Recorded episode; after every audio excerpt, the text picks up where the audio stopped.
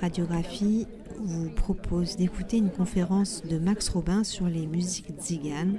Il est interviewé par Benoît Merlin le 23 mars 2013 à la bibliothèque Robert Desnos de Montreuil. Donc, euh, bah, s'intéresser aux musiques c'est évidemment euh, s'intéresser au voyage, un voyage dans l'espace, puisque euh, les Tziganes sont un peuple, enfin forment un peuple, un, un peuple qui n'a pas de patrie, qui est censé être parti d'Inde vraisemblablement au Xe au siècle. Et donc c'est à la fois un voyage dans l'espace pour suivre un peu la diaspora, ce qu'on peut appeler la diaspora tzigane, c'est-à-dire de, de l'Inde jusqu'en Occident.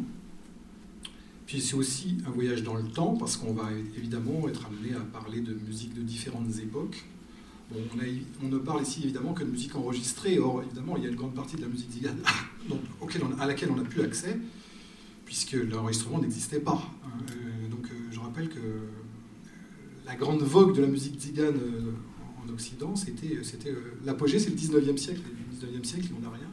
On a éventuellement quelques recueils de partitions, mais vu que l'art des Zidane ne, se laisse pas tellement enfermer, enserrer dans, dans l'écriture euh, du solfège, en fait, les quelques recueils qui existent ne sont pas vraiment très fiables sur la, la, réalité de la musique qui était jouée.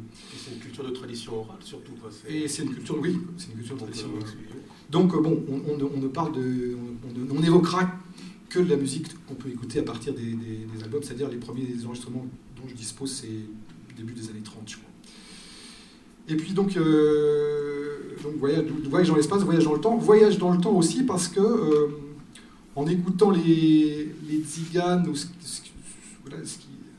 les populations de, qui, restent en Inde, les, les, tziganes du Rajasthan, on a un petit peu, euh, on peut faire une espèce de retour en arrière comme ça, symbolique, sur, sur la musique des origines et puis ce qu'elle est devenue aujourd'hui à travers les, les différents territoires qu'ils ont investis. Euh, alors sur l'origine, euh, donc euh, il y a deux hypothèses. Hein, il y a deux hypothèses scientifiques. la première hypothèse qui a longtemps prévalu, c'était celle d'un nomadisme, on dira, intrinsèque de, cette population. C'est-à-dire c'était des gens qui étaient déjà nomades avant une migration qu'on date du 10e, suite à quels événements Probablement des événements de conquête, hein, conquête de territoire. Euh, voilà. Donc la première hypothèse, c'était l'idée que bah, les, évidemment, les, nomades avaient toujours été nomades, enfin, et que les, les avaient toujours été un peuple nomade. Euh, et donc c'est ce qui expliquerait que pour euh, les, populations ou les, types de métiers qui sont ceux des Tziganes en particulier, donc tout ce qui concerne le côté artistique, les musiciens, les jongleurs, voilà. Alors c'est une explication qui a prévalu pendant longtemps, mais on pense que ce serait peut-être pas la bonne. Et donc la deuxième hypothèse, c'est un peu plus trivial, mais je pense que c'est plus près de la réalité. Ce serait plutôt un esclavage de guerre suite à une guerre de conquête. Et donc euh, une migration forcée. Hein. Les, les seraient peut-être euh, non pas euh, nomades intrinsèques, mais ils, ont, peut-être, ils sont devenus nomades par obligation.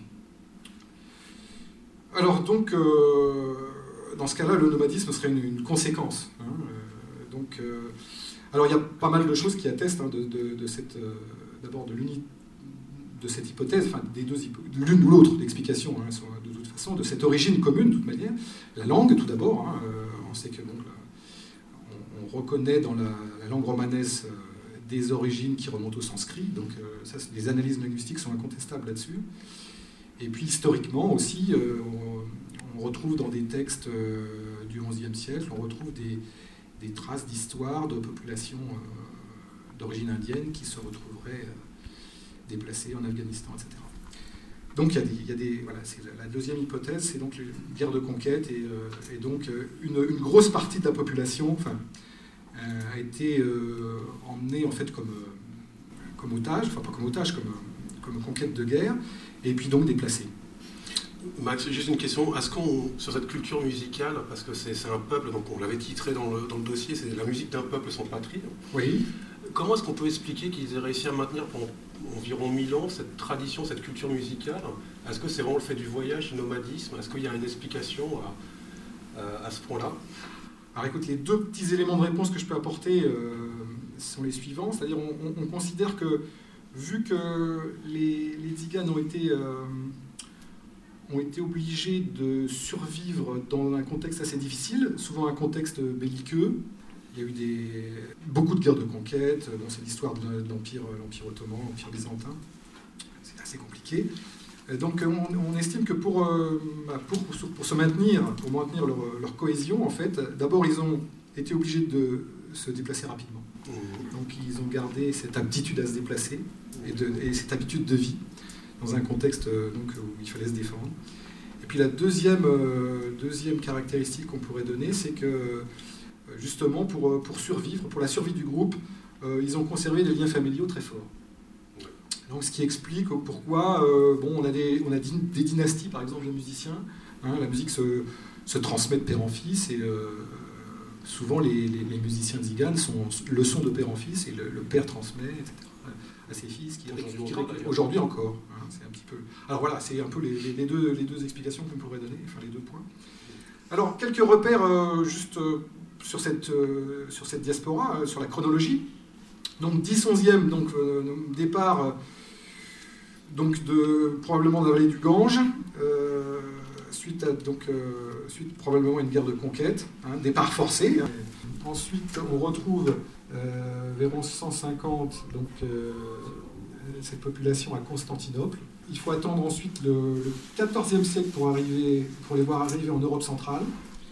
Et ensuite, on a quelques dates précises pour ce qui concerne la France. En 1419, on a donc euh, on atteste euh, la, présence de Ziganes en pays de Bresse, donc ils sont signalés.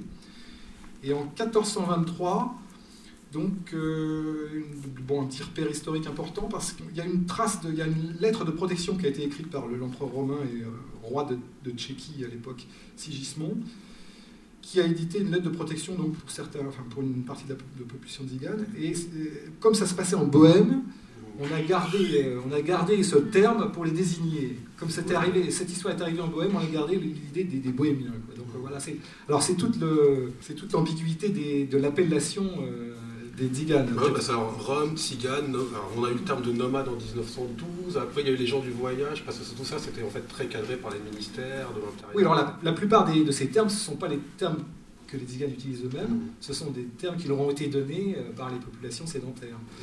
Donc, euh... Max, l'appellation aujourd'hui c'est Rome. La seule appellation. Celle, celle oui. que, que, eux se reconnaissent. Oui, la, la seule appellation que le peuple tzigane se reconnaît, c'est euh, l'appellation de Rome, effectivement. Ça, c'est l'appellation officielle, mmh. on dira. La plupart des autres termes sont des termes qui ont été euh, plaqués, euh, soit géographiquement, mmh. pour désigner par exemple les gitans d'Espagne dans le terme gitan, mmh. qui ne s'applique pas, par exemple, pour désigner les populations qui sont dans l'est de la France ou en Belgique ou en Allemagne, on dirait plutôt manouche. Comment tu dis? Tu Manouche en, en On dit pas manouche, on dit manouche. On dit plutôt manouche, oui, on prononce comme ça. Et alors, il y a une petite ambiguïté sur le, le mot Rome, parce que le, on, on, appelle aussi le, tziganes d'Europe centrale, on les appelle aussi les Roms. Mmh. Donc le mot Rome, il a une double, une double application. C'est à la fois pour désigner euh, une partie euh, de cette population qui est localisée géographiquement en Europe centrale, mais c'est aussi le terme générique mmh. officiel reconnu que, par les Roms. Oui, parce qu'il y a eu quand même, c'était un congrès en 71 à Londres devant l'Organisation des Nations Unies qui a eu vraiment, que l'Union Romanie Internationale a dit voilà, c'est nous notre qualificatif, c'est de Rome, il n'y aura pas d'autre mot. Voilà, on se reconnaît sous cette appellation-là et pas une autre. Voilà. Donc c'était quand même du, du sérieux. Quoi. En 71 à Londres. Et c'était devant l'Organisation des Nations Unies. Donc les, les, alors les Roms, on va appeler comme ça pour l'instant, moi je les appelle Zigane parce qu'on parle de musique Zigane, euh, donc continuent à, à, avancer donc vers, vers les pays occidentaux et donc on les retrouve euh, bah, beaucoup en Hongrie, en Bohème, en Pologne, en France. Et donc euh, à partir du 17e, 17e, 18e, il va y avoir un essor euh, vraiment euh, d'un un engouement très vif pour les musiciens Zigan, les orchestres Zigan qui va être un, donc qui va culminer en, quelque sorte au 19e siècle. Hein. Tout à l'heure, je disais que c'était l'apogée, parce que et qui touche toutes les couches sociales. C'est-à-dire, euh, on, les, on, les, on les emploie aussi bien pour. Alors d'abord, il faut, faut, faut, signaler que ce sont souvent des, des serfs dans l'Empire austro-hongrois. Hein. Souvent, ils, ils, sont, ils sont en fait serfs, ils sont esclaves. Euh, et euh, il faudra attendre mi-19e, je crois, pour l'abolition du, servage en Russie et dans l'Empire austro-hongrois pour, que les, les puissent circuler un peu plus facilement. Bon, ça ne concerne pas, c'est pas, il y en a qui passent à travers les mailles du filet, je veux dire, mais bon, c'est quand même, c'est quand même des serfs, faut pas l'oublier au départ, ils sont employés. Mais enfin, en tout cas, euh, l'influence de, de la, de des orchestres tziganes et de la musique tzigane euh, à partir donc du foyer, en particulier du foyer austro-hongrois, va beaucoup euh, être, va être très populaire donc 18-19e siècle. Quand ils étaient employés, ils étaient quand même très demandés à cette époque-là. Oui, mais très demandés, donc je disais, parce qu'ils ils appartenaient à des boyards, ils appartenaient à des, nobliaux, quoi, et donc euh, voilà, ils étaient obligés de, suivre, ils étaient obligés de se cantonner parfois à une région ou un secteur. Et, mais euh, alors pour répondre un peu plus à ta question, effectivement, euh, ça rayonne dans toutes les couches sociales parce que on les emploie aussi bien pour les musiques de village, pour les fêtes de village, pour les, mariages, pour à la cour. À la cour, bien entendu. Hein, et, bien, il va y avoir une vogue, une vogue donc à la, à la cour et, dans les, et dans les cours. Donc chaque, chaque, chaque grand aura son, son orchestre d'Igan. Mmh. Et ça va favoriser évidemment beaucoup le, développement des musiciens d'Igan à cette période-là. Alors, bah, on est toujours dans l'Empire austro-hongrois. Hein. on parle de, de la Hongrie, de la Bohème, euh, de la Pologne, c'est toute cette région. Hein. Mais en France euh, aussi, Baudelaire avait fait un, avait fait un poème ou un. Euh, c'est-à-dire que. Bon, ça, ça sera plus tard, mais. Oui, bah, c'est-à-dire qu'ils arrivent donc. à partir du 19e siècle, voilà. vraiment un engouement. Le 19e siècle marque vraiment l'apogée de l'engouement. Ça a commencé au 17e siècle ça s'est poursuivi euh, avec l'évolution de la diaspora du 18e et 19e, et le 19e, siècle, ça rayonne vraiment partout. Quoi. Il y aura jusqu'à 100 euh, cabarets euh, où on peut écouter de la, musique zigane à Paris, mmh. hein, dans les premières années du 20e siècle. Fin 19e, début 20e, il y a jusqu'à 100 cabarets de zigane. Voilà, c'est le point culminant. Et des musiciens, des musiciens assez connus comme Liszt, Berlioz ou Brahms ou des écrivains effectivement comme Mérimée, comme Baudelaire euh, s'intéressent de près euh, aux Zigan, même écrivent pour, pour Liszt. Euh, Liszt a écrit sur la, musique des Zigan. Tu, disais justement dans, le dossier, je reprends un texte, ce qu'avait écrit Max, parce que c'est Max qui avait piloté ce dossier. Baudelaire disait, avait écrit, Baudelaire avait écrit, cette cigane donne envie tantôt de danser, tantôt de pleurer ou de faire les deux à la fois. Oui, c'est ça. On, signale souvent cette, cette, dualité qui correspond souvent, au, on va le voir, aux deux, deux aspects de la musique tzigane. Il y a un aspect, on dira, euh, euh, un peu comme un lamento, un peu comme une sorte de, sorte de, blues, et donc euh, souvent sur des mouvements lents, ou sur des mouvements où il n'y a pas de tempo, une interprétation sans tempo au bateau. Et puis il y a des tempos très enjoués, très joyeux, très festifs. C'est un peu la, dualité qu'on va y entendre à chaque fois. Et donc, dans, le, dans, dans les morceaux euh, qu'interprétaient les, les, musiciens Ziga, notamment euh, donc, euh, hongrois à cette époque, il y a toujours souvent les deux parties, on disait lassou pour dire lent, mouvement lent, et fris pour désigner le, mouvement rapide. C'est un peu une constante. Ces deux aspects-là, Max, je pense qu'on les retrouve parce que on parle souvent d'une musique d'un peuple sans patrie. C'est en quoi ce côté patrie nourrit cette musique? C'est-à-dire que là, tu nous donnes deux exemples sur vraiment le côté un peu pathos, le côté un peu enjoué. Ça serait vraiment la particularité.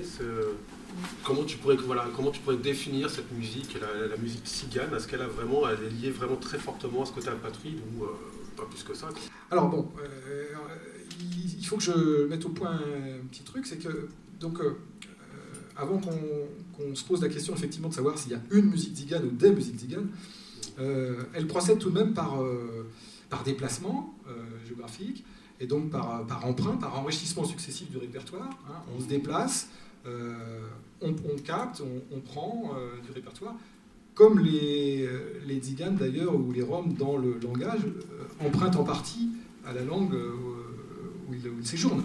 Hein. Ils empruntent au grec ils empruntent euh, à l'allemand pour les, les, qui viennent en Allemagne, ils empruntent au français.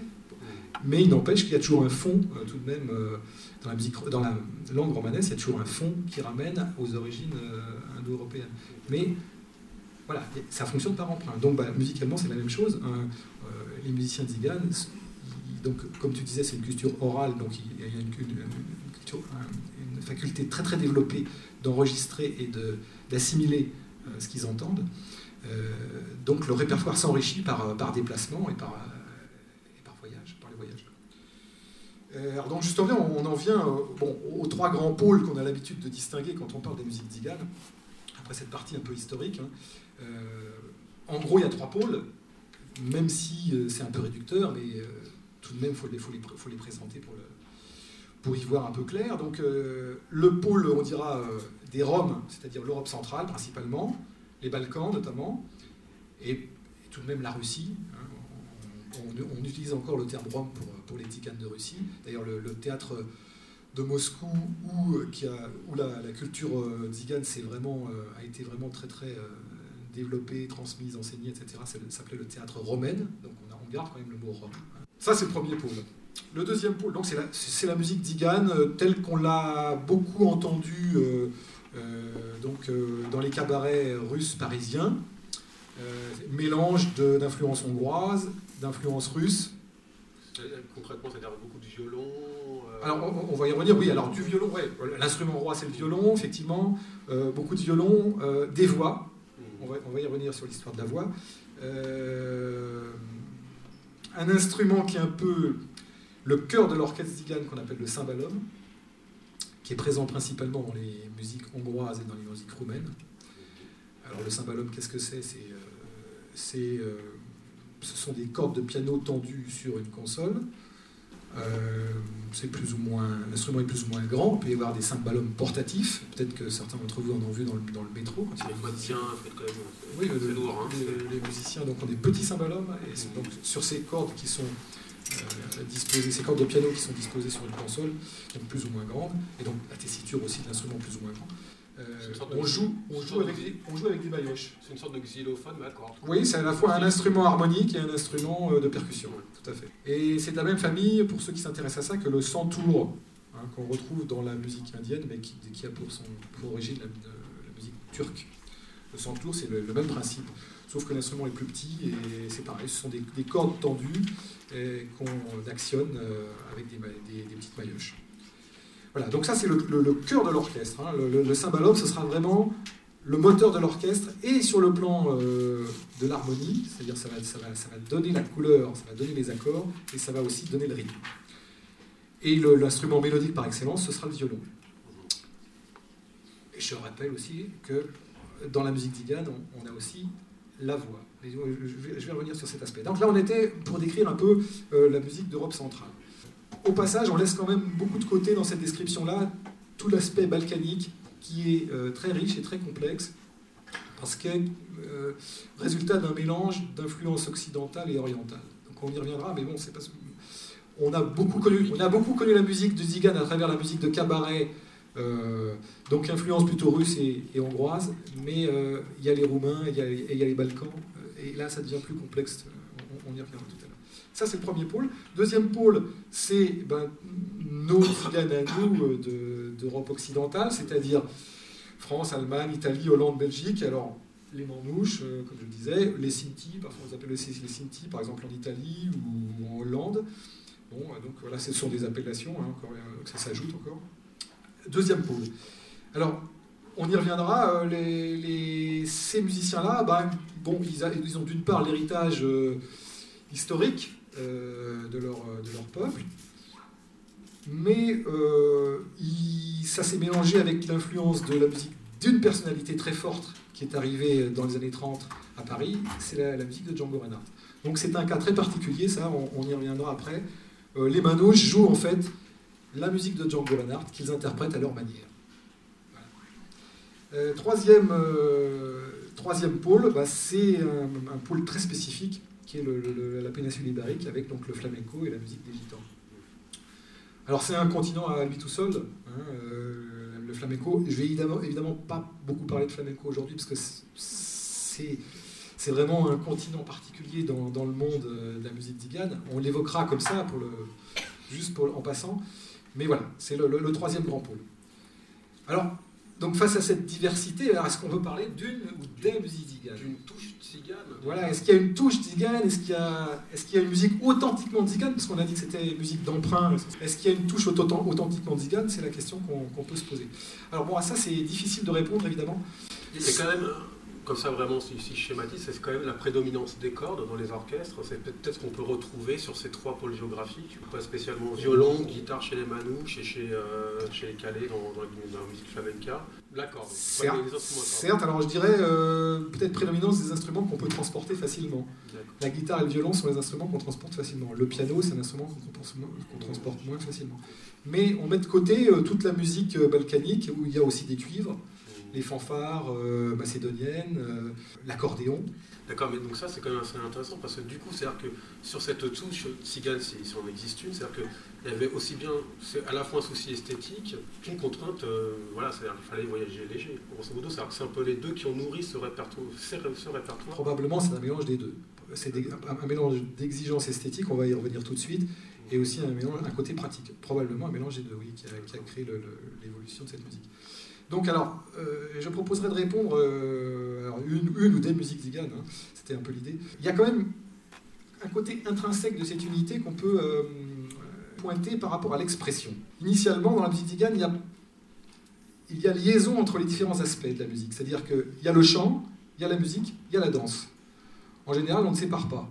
Dans le flamenco, ça c'est évident, hein, il y a toujours les trois. C'est-à-dire qu'il y a le chant, il y a la musique et il y a la danse.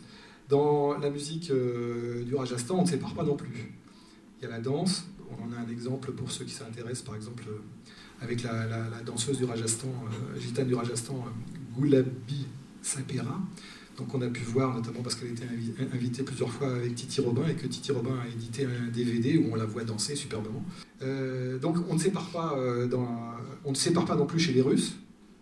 Chez les Tziganes russes, il y a toujours cette, cette association entre le chant, la musique la danse. Euh, mais, euh, et, on ne sépare pas non plus, on le verra euh, chez les Roumains, c'est évident, il y a toujours, l'ensemble. mais il y a aussi évidemment un, côté instrumental qui a été développé spécifiquement. Et donc parfois il y a une musique plus spécifiquement instrumentale, notamment dans la musique hongroise. Chez les Hongrois par exemple, il y a toute une partie vraiment très instrumentale avec les virtuoses du violon, les virtuoses du cymbalum et les virtuoses de la clarinette, qui sont un peu les, trois instruments euh, qu'on retrouve dans les orchestres hongrois. Hein. Violon, cymbalum, clarinette. Alors c'était une première partie de la, la réponse. Donc hein. il y a une unité intrinsèque, je dirais, de l'expression à travers cet ensemble. Hein. le chant, la musique, la danse, on ne sépare pas. Ensuite, je dirais qu'il y a une unité à travers euh, euh, ben, l'idée de, de la vocalisation, ou l'idée que la mélodie doit euh, se rapprocher le plus possible de la richesse et des inflexions de la voix humaine. Hein on a souvent dit du violon zigane qui, reproduisait les, inflexions de la voix, euh, la voix humaine, mais c'est un petit peu l'idéal instrumental des, des c'est-à-dire qu'arriver à posséder euh, l'art instrumental au point de reproduire la vocalité, d'être capable de reproduire la vocalité. Voilà. Ça, c'est pour moi une constante esthétique qu'on retrouve un peu dans toutes les musiques ziganes qu'on vient d'énumérer, aussi bien pour les trois pôles, aussi bien en Europe centrale, aussi bien chez les manouches, aussi bien euh, dans le flamenco. On retrouve ça. Et c'est un élément aussi qui est présent dès l'origine. On trouve ça dans la musique indienne, dans la musique des gitans du Rajasthan, et on trouve ça également dans la musique des musiciens du Nil, qui euh, seraient hein, une partie de la population nomade qui serait passée par le sud et donc qui serait arrivée en Égypte ces musiciens du Nil, on, on, entend encore leur voix aujourd'hui Ça a des musiciens qui sont, qui sont connus Il y a quoi? Eh ben, il, y y a encore un, un foyer de, de, musiciens du Nil qui pratiquent ce, ce style, euh, on dira, euh, authentique, entre guillemets. Euh, mais on y vient. Alors, ta question m'amène à une réponse globale, c'est-à-dire que, évidemment, on est dans, comme on est à une époque où tout se mélange et où euh, il y a de moins en moins de lieux pour pratiquer cette musique quotidiennement hormis les salles de concert.